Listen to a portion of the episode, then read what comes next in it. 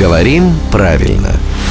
Здравствуйте, Володя. Доброе утро. Несмотря на то, что эта тема уже неоднократно нами с вами обсуждалась, но не зарастает к вам народная тропа из желающих... э, Прийти или прийти к вам? Вот, прийти или прийти к вам? Вот вопрос, собственно, в этом и заключается. Как правильно? А Я могу понять, почему возникают эти вопросы, потому что это слово, э, во-первых, частотно, а во-вторых, оно изменило написание в 20 веке. В 1956 году, когда были приняты действующие правила правописания, было утверждено только написание «прийти». А до этого было правильным написание «придти». Поэтому кто-то, может, видел в старых книгах, кому-то бабушка рассказывала, что учили так. А вот поэтому этот вопрос и возникает. Но Сейчас только прийти. сейчас только прийти, да, только так. Вот так-то. Мгм. Это мнение главного редактора Грамотру Владимира Пахомова. Рубрику «Говорим правильно» с его участием слушайте каждое буднее утро в 7.50, в 8.50 и в 9.50.